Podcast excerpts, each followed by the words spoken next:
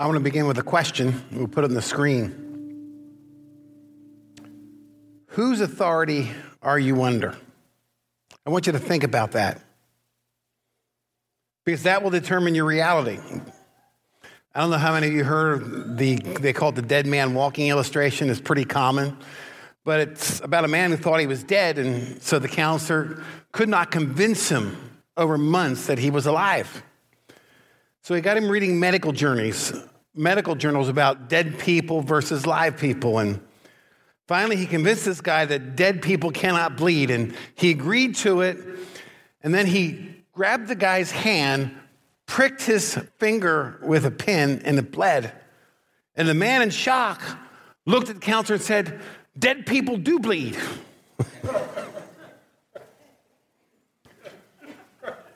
You know, our reality is defined by our biases.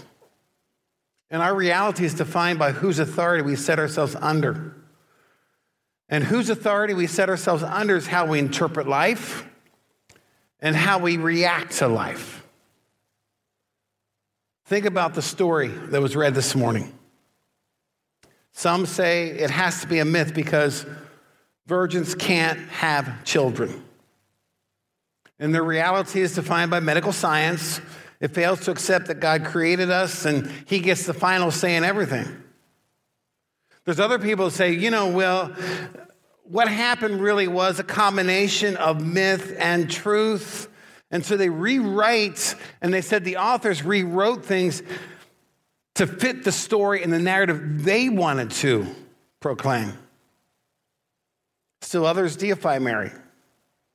They say Mary is some special person beyond most of us, and she's not like one of us, and God would never use someone like us. But there's many different ways we could look at this story. Now, you need to know that my perspective is that my authority is Christ. So how I approach this story is I believe it as it was spoken, that God's Son was born of a virgin. I believe that Mary should be honored as the mother of Jesus, but she's just ordinary like you and I. And I realize all that takes faith, but faith is not some obscure spiritual concept. Faith does reshape the present, and it brings forth a new reality into both the present and future. So I want to focus on that whole issue of faith this morning and look at Mary and look at her faith and see how that can really translate into how we live by faith each and every day. You can turn to Luke chapter 1. That was a passage that was read by Carol. And again, I want us to take time to consider this whole question of faith. But before we look at the question of faith, let me ask you this question. What does it mean to love God? Now, to love God requires faith. Gary Chapman wrote a book on marriage, and in that book he wrote about 5 love languages. I know many people have heard of that, and the 5 languages are words of affirmation and quality time, receiving gifts, acts of service, physical touch. And he says we need to find out what our primary love language is, and then we can relate to each other. Now, if you're sitting there listening to those 5 things, and if you say, well, I need all 5, then you probably need a therapist, okay? It's about what is our primary love language. But I got thinking this past week, what is God's primary love language?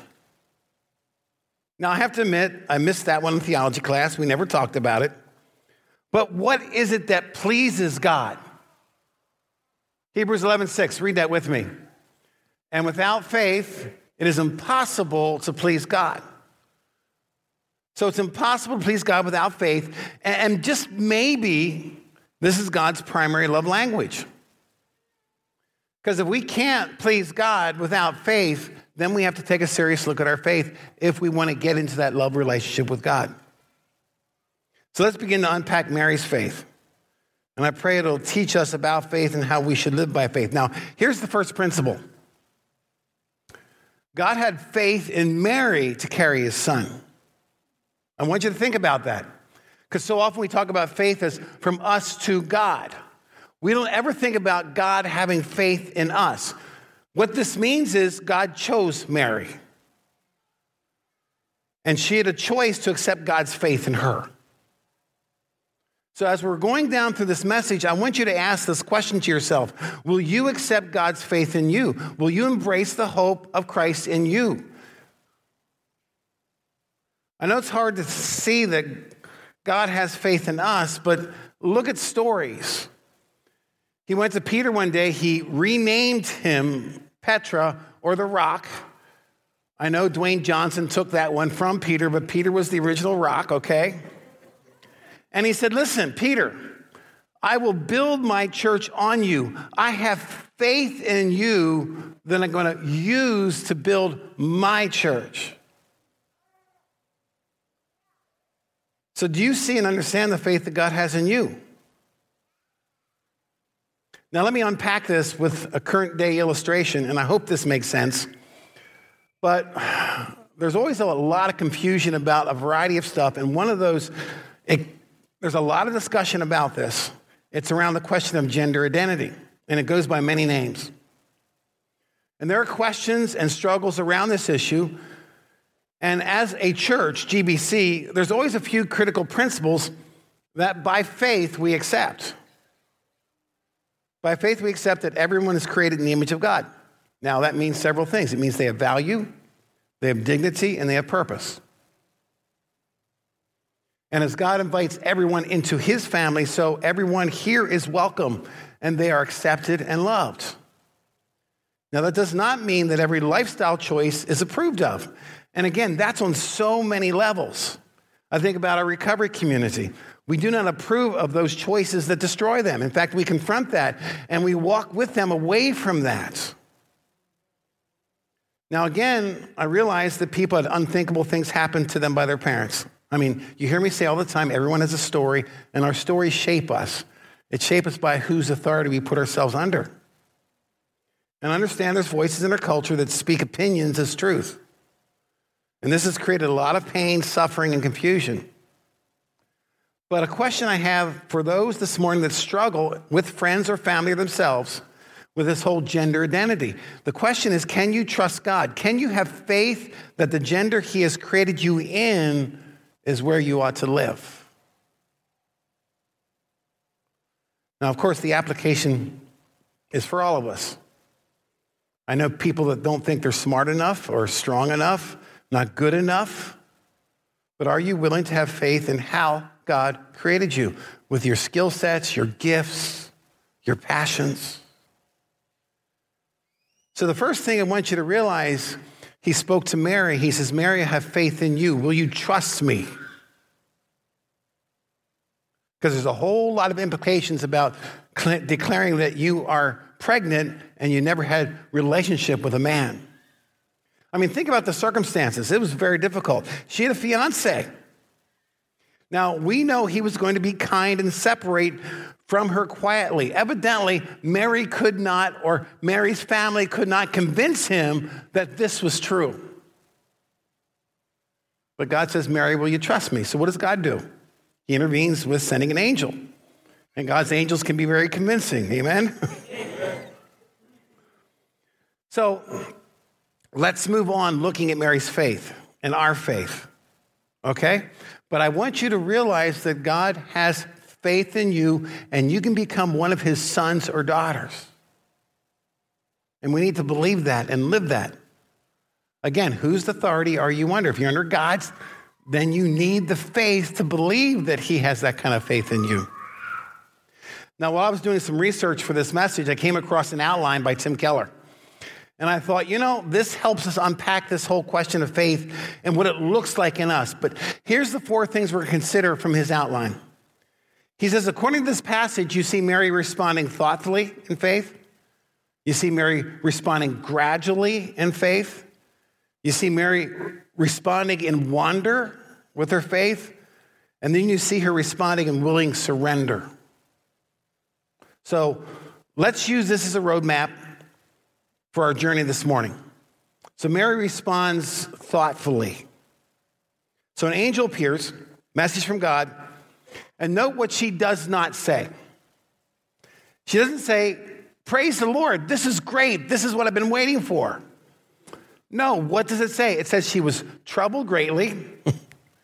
I think most of us wonder the same thing. And number two, she says, she wondered what this meant.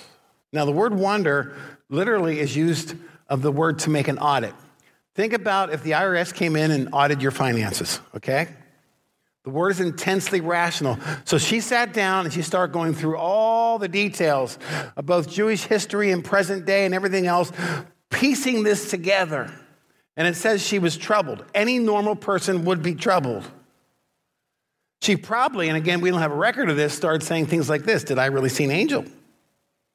You know, was I hallucinating? Did I have a bad dream? What's going on here? How can this be? In fact, she does say, how can this be? And, you know, we might say that she doubted, but she asked questions, and she used her reasons, and she came to her conclusion in faith. Now, I know doubt is something we struggle with, and for many, we say doubt is a sign of a lack of faith, but you have to understand there's really two kinds of doubt. There's the kind of doubt that's a sign of a closed mind that says, please don't confuse me with the facts. And so we say things like this. Well, I doubt this story. It's a myth. Don't try to convince me otherwise. So often we get entitled to our opinions as truth, and so we don't work through our doubts. We just kind of ignore the facts that send us in a different path. Now, some doubt seeks answers. That's healthy doubt. Some doubts a defense against the possibility of answers, but Mary, she was open to the truth and was willing to relinquish control over her life when she was shown the truth is other than what she thought. And again, remember what I said the last couple weeks in Isaiah? God says, your ways are not my ways, your thoughts are not my thoughts. That's the toughest one for Americans to get over because we want to say to God, no, my thoughts ought to be your thoughts and my way ought to be your way, but that's not how faith works. So Mary responds thoughtfully. She really processed this in her mind.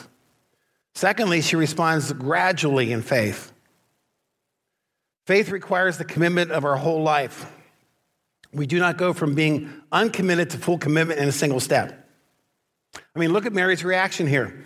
The first thing she says, how will this be? That's a polite way of saying, this is absolutely crazy. Now, her response is measured, though, because she asked for more information. And that brings her to the second response, which is simple acceptance. I am the Lord's servant. May your word be to me be fulfilled. And again, she's not saying this. She's not saying, listen, oh, it's so clear now. I get it. I love this plan. I'm so excited to be part of this plan. No, it's kind of like, you know, I don't get it, but I'm willing to surrender to your authority. You know, steps of faith come before it all comes together for us. And that's both rationally and emotionally. And sometimes our emotions take a while to catch up to us. But she submits and she trusts. Now, the third response is exercising her heart. That's where the emotions finally catch up with her process. Okay, I'm willing to surrender to this. She visits her cousin Elizabeth, and what happens? Elizabeth is pregnant with John the Baptist, and they have a God moment. John the Baptist starts jumping inside of Elizabeth when she walks in being pregnant with Jesus. And what does Mary do? She bursts into praise. And she says things like this, my soul glorifies, my spirit rejoices. Now, this kind of faith takes time and travels many different paths. You note in the text, she stayed where for 3 months? With Elizabeth. You know, faith is a process that breaks through our control. It breaks through our prejudices. It breaks through our details. Then the third thing we see, according to faith, is Mary responds in wonder. She uses words like my soul, my spirit, and she's moved to the very depths of her being. And again, Mary's not saying things like this. You know, I realize this could add value to my life. You know, this is a good thing. This is just what I need to reach my goals in life. There's none of that. It's just kind of like sitting there in the presence of God and enjoying that presence. She's not weighing the costs and benefits because there's going to be huge costs She's caught up in the wonder of God, and she says things like this: the mighty one has done great things for me. Now, when you start reading what we read this morning, let me translate what she said. She said, God has spent centuries preparing for this day. She quotes Abraham. And now God's going to save this world through a simple, poor, teenage, still unwed girl. And there's joy, and there's astonishment, and there's fear, and there's courage that God is blessing her, that God has faith in her, that God is going to honor her, but she wants to honor him. Paul writes these words in 1 Colossians chapter 1, verse 27. They really apply to all of us. He says, to them, God chose, okay? God has faith in his church to make known how great among the Gentiles are the riches of the glory of this mystery, which is Christ in you, the hope of glory. Now, we read that, and we should be shocked that God would give us this gift of Christ with our smallness, our flaws, our sin. And think about Christ having faith in you. Think about for those outside of Christ, okay? If you're here this morning, you're outside of Christ, it's time you let him in. Think about for those that are in Christ. It's time to be filled with awe and wonder and display. You know, we've fallen trapped to in our world that somehow whatever happens on a stage on a Sunday morning has to bring awe and wonder. It's crazy. The band may be good. You may have smoke machines flying. There may be a wonderful set like this. But nothing compares to the majesty of who God is. We settle for so much less.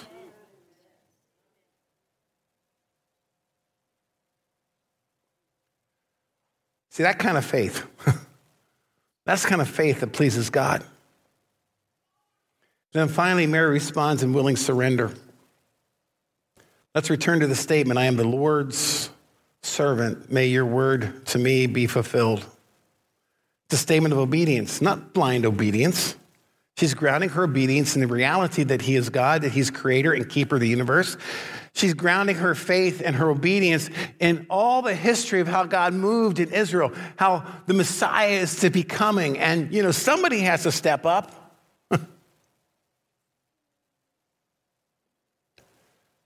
Let's illustrate it this way. There's a lot of things by faith you take for granted. Here's one of those. I want everybody with me, just take a deep breath and hold it. Okay, let it out. You know, that breath was created by God. And it was given to you. And you every single day wake up by faith saying, I'm going to breathe. But you know what? If God chooses to stop that breath right now this morning, it's gone. It's his. But there's so much if we just take a look at the wonder of who God now.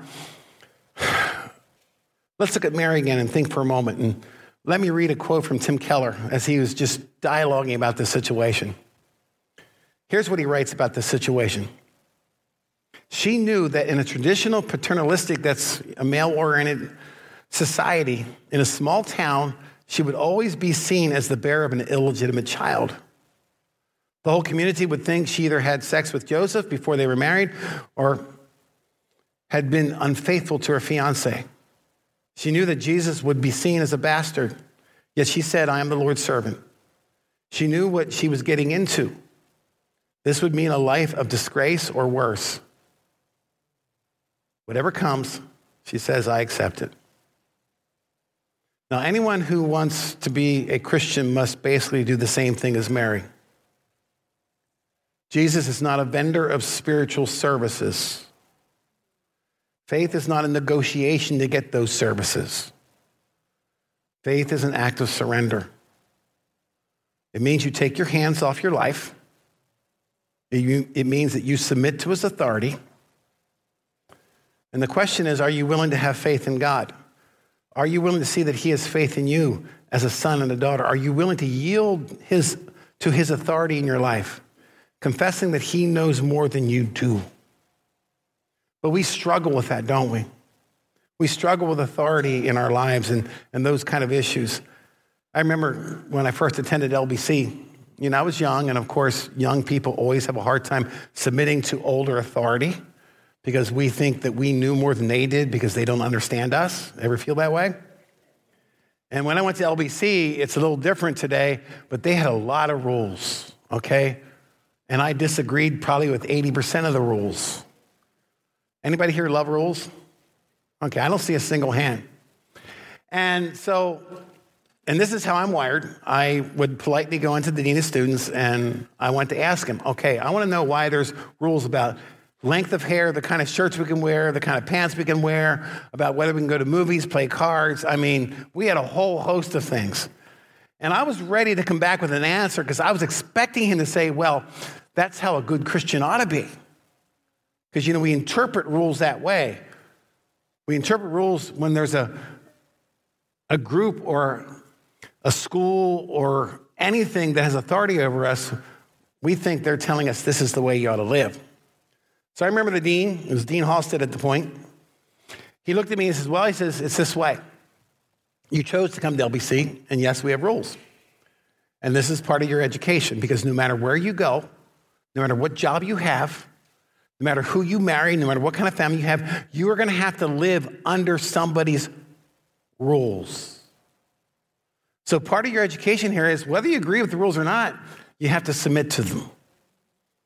Well, I couldn't argue with that, so I smiled and left and probably grumbled about the rules more than once and probably broke some of the rules more than once. But here's what you need to know is God loves you. And the rules that are in place are there for your benefit.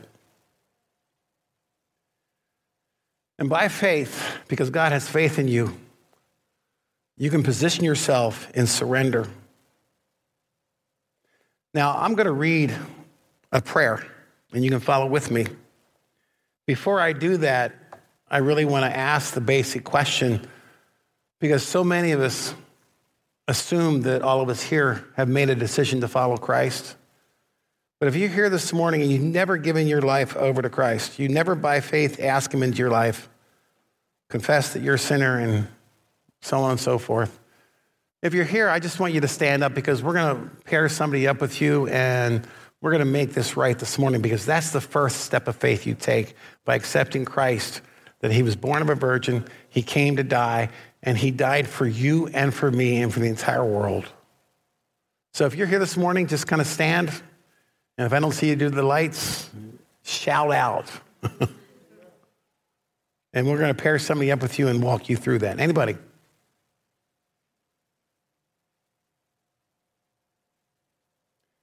Okay, we're going to do two things in closing then. I'm going to read a covenant prayer by John Wesley. I'll read it because it has a lot of Elizabethan language, and we can kind of stumble our tongues over that. And after this, Carrie's going to come, and she's going to sing a song about Mary. And we want you to sit and reflect upon those words.